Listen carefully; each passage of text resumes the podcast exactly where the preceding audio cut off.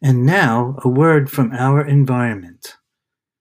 I'm Lenny Librizzi, and I created this podcast to examine our environment with words and sounds.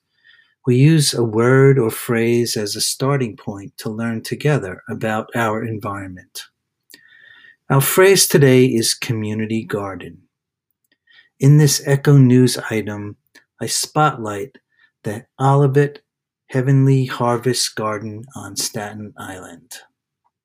In what will be the first of many spotlight on community garden reports that I do, I will celebrate the work of community gardens with stories about community gardens I visit. I, I visited the Olivet Heavenly Harvest Garden in the middle of the coronavirus pandemic on a bright sunny day in June 2020. Uh, this garden is located in the West Brighton area of Staten Island. Punctuating the lively, socially distanced conversations taking place was the chop, chop sound of ice choppers and spades being used to reduce the size of the compost compostable material to help speed up the composting process. The raised beds were lush with all types of vegetables, most of which were, were, were destined for distribution to local food pantries. This was a necessarily necessary change made by the gardeners to safely garden in the time of the pandemic.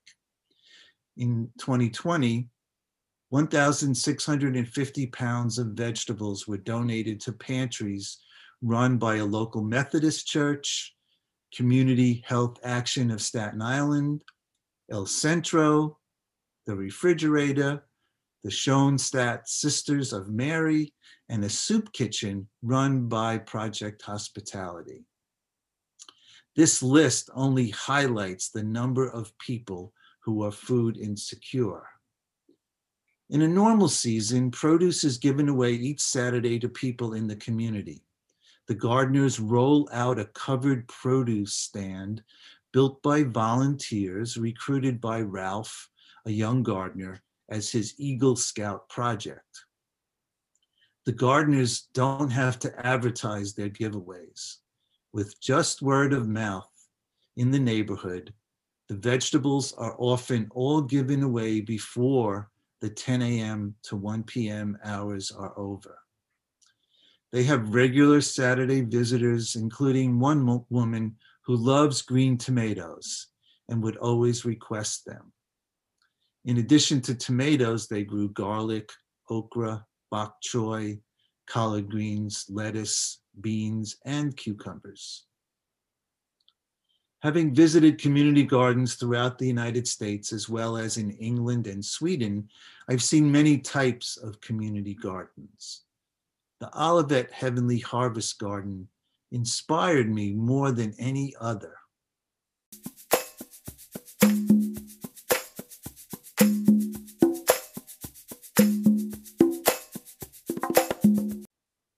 There is a very active multi-generational group of gardeners here. Many of them are cancer survivors. They are all supportive of each other's circumstances, but from what I saw, there were no limits on the work or activities going on.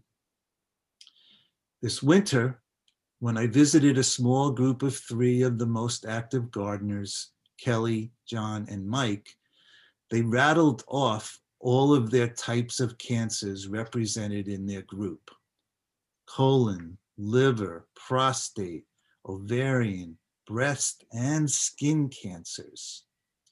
They sometimes would see each other at the doctor's offices. As Mike told me, we are good for six months until our semi annual checkups. In between doctor visits, they spend their time creating an amazing garden. They have a unique, unique way of organizing this garden. The plots are rented, in quotes, to local people who can afford it for $100 for the season. The core group of gardeners tend the plots for the renters who will get a head of lettuce or a tomato or two from time to time, but the largest share of the produce is donated this coming season, they plan to grow 2,000 pounds of produce by utilizing a space to grow onions and potatoes down the block in the backyard of the house used by the minister.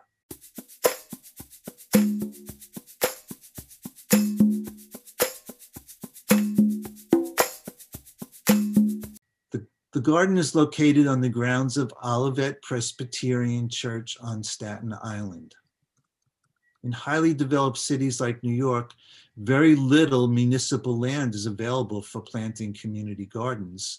So land owned by churches, mosques, or synagogues is being used more and more often. This is a perfect example of that trend. The unique characteristics of the space surrounding the church were taken into consideration in the layout of the garden's plantings and activities. A retaining wall was used for cascading cucumber vines to make use of the vertical spaces. Dotting the garden are repurposed pop-up awnings minus the shade covering being used as trellises for climbing pole beans. The vegetables are grown within a fenced in area, but the gardeners neatly tend the landscaping outside the fence with flowering plantings. One area surrounding the church steps is lovingly tended by Kelly as a memorial garden. The garden is also used as a location for plant and tree giveaways sponsored by city agencies and others. They spend a bunch of time processing food scraps to be worked into the composting systems they have set up. The chopped up food scraps are composted into the only soil amendment they use on the vegetable plots. In fact, they have a bin set up outside the garden gates to accept food scraps 24 hours a day. On the day I visited, they were meeting to discuss accepting more food scraps from other collecting sites. The city of New York has unfortunately cut the municipal composting budget by 90%. Community gardeners and others are pitching in to do the work that should be done by city agencies. The gardeners did not seem to care about budget cuts, although they mentioned that donations and volunteers are always welcomed. As John told me, here it is about us. And every year we make the garden a little better. What an inspiring story. Thanks for joining me for this Echo News podcast. Please share with your friends and listen to more episodes of And Now, a Word from Our Environment.